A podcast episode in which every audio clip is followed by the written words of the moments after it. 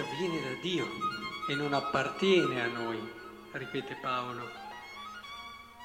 La possibilità reale, vera, la cosa più importante della vita è proprio questo dono che il Signore ci ha fatto, questa forza che ci dà per affrontare ogni situazione. Infatti, dice Paolo, siamo tribolati, ma non schiacciati. Attenzione, eh?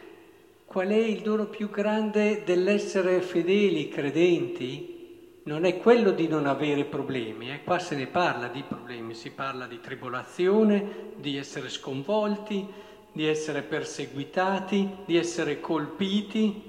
Cioè, essere seguaci di Gesù Cristo non vuol dire non avere queste cose, deve essere chiaro.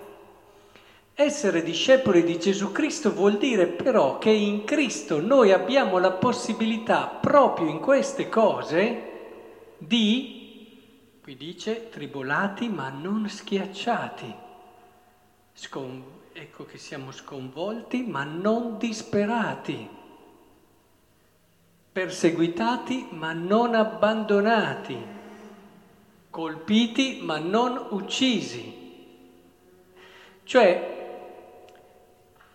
non è che l'essere discepoli di Gesù Cristo ci renda la vita più, fa- più facile, ci rende la vita più bella, che è un'altra cosa.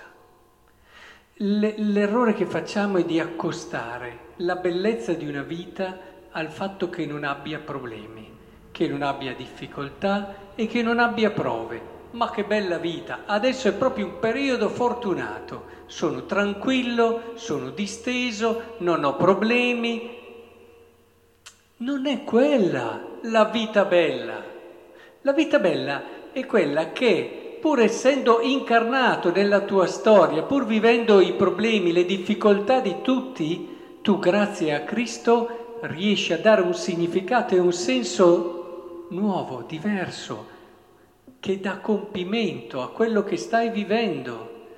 Non vivi sopportando, ma vivi compiendo. E allora le situazioni eh, diventano opportunità, anche i problemi e le difficoltà, le riesci a leggere in una loro chiave diversa che ti permette davvero di dire anche in questa situazione ho la possibilità di dare un compimento. Non so se avete ascoltato anche voi, che è stata pubblicata dalla direttrice di Sky, ha fatto questa scelta, l'audiomessaggio che questa giornalista di Sky prima di morire ha lasciato. E, ehm, ha lasciato un audiomessaggio per tutti, un audiomessaggio molto semplice che, come succede spesso in questi momenti, non c'è spazio per le cose vane, si va all'essenziale. Si vede come nella vita spariscono tante cose a cui si era dato magari tempo e importanza, rimane solo ciò che è essenziale, ciò che ha valore. In quei momenti lì eh, lo capisci con chiarezza. E allora ritorna proprio il ringraziamento a Dio per tutto quello che gli ha donato, il senso di gratitudine.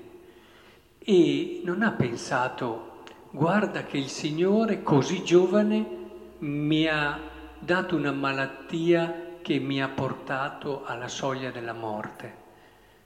Eh, no, non ha pensato così.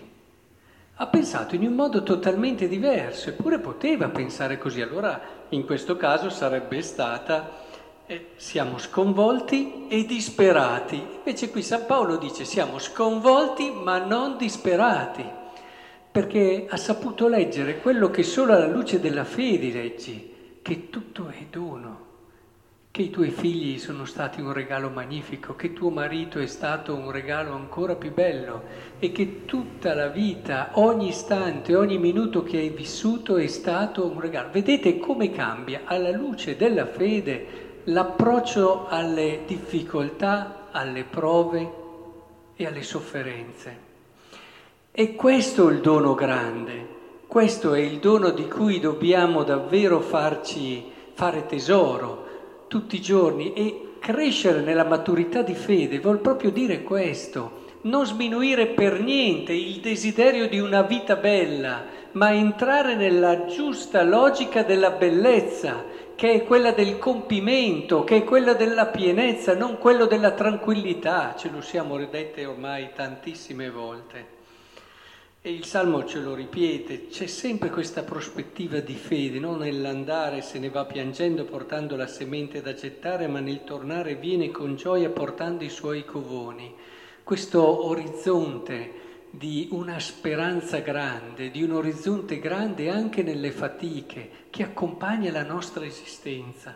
Del resto anche il Vangelo è, abbastanza chiaro in questo, perché queste persone questi apostoli desideravano uno alla sinistra e uno alla destra del Signore e anche gli altri che se la sono presa, dimostrando anche gli altri di, di non essere molto diversi dai primi due. E, e Gesù che invece vuole riportarli lì, ma puoi vivere, cioè puoi entrare nella verità della tua vita. Guarda che non è una questione di prestigio, una questione di essere in un posto rispetto a un altro, ciò che rende bella la vita.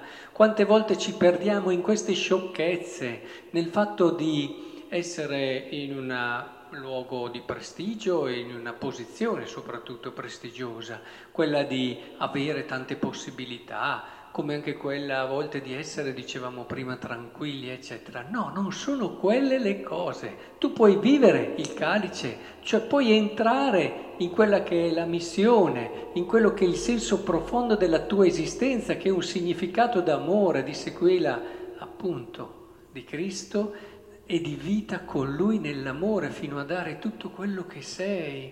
Puoi entrare in questa prospettiva di fede. Allora sì, allora sì, ma poi non ti interessa, non te lo dice neanche Gesù, quanto stare alla sinistra destra. Ti interessa poco, ti interessa solamente la bellezza e la pienezza della vita che stai vivendo. Del resto, qui non dimentichiamoci che quando Paolo qui ci parla che ho creduto perciò ho parlato e anche noi crediamo e perciò parliamo, convinti che colui che ha risuscitato il Signore Gesù risusciterà anche noi con Gesù, ci porrà accanto a Lui, insieme con voi. Tutto infatti è per voi, perché la grazia cresciuta a opera di molti faccia abbondare l'inno di ringraziamento. Vedete, questo è un po' il concentrato, cioè che idea abbiamo di risurrezione? Che idea abbiamo di risurrezione? Che dopo arriva la risurrezione? Certo, ma la risurrezione, se viviamo con questo spirito, la cominciamo a vivere già adesso. La risurrezione non è solo qualcosa di dopo, la risurrezione già col battesimo inizia a operare nella nostra vita come possibilità, come possibilità che nella fede possiamo cominciare a sperimentare. Tutte le volte che noi riusciamo a dare un significato a un momento difficile, a un momento di prova, e riusciamo a dare un significato più grande. Qui si parla proprio per riprendere anche l'esempio che abbiamo fatto di questa giornalista, perché possa abbondare l'inno di ringraziamento, colpisce anche in lei. Anche in questo momento di prova sale a Dio l'inno di ringraziamento. Questa è risurrezione.